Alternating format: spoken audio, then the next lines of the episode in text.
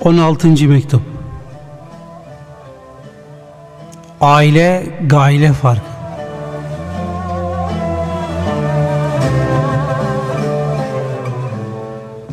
Tevazunuzun eseri olarak lütfen göndermiş olduğunuz iltifat dolu ikinci mektubunuzda aldım.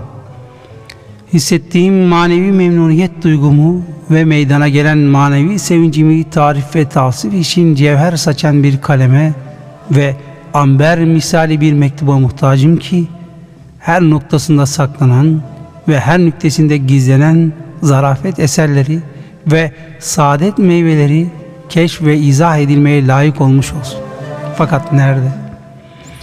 Ma mafih insanı konuşturan dinleyicisidir kati hükmüne dayanarak ve özellikle bütün kusur ve hatalarımızın affına hazır bulunan yüksek merhametlerinize sığınarak bir iki satırlık olsun cevabı mektubumun takdimiyle başınızı ağrıtmaya cesaret ve cüret gösterdim.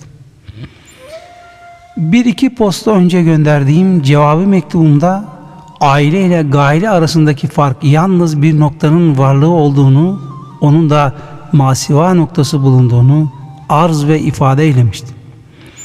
Bu noktanın tesirini ve büyüklüğünü de tezellül ile tedellül arasında da bir nokta fark vardır ibaresi ispat etmiştir. Açlığa devam et, beni görürsün. İnsanlardan uzaklaş, bana kavuşursun. Kutsi hadisi de bu manayı kuvvetlendirmektedir.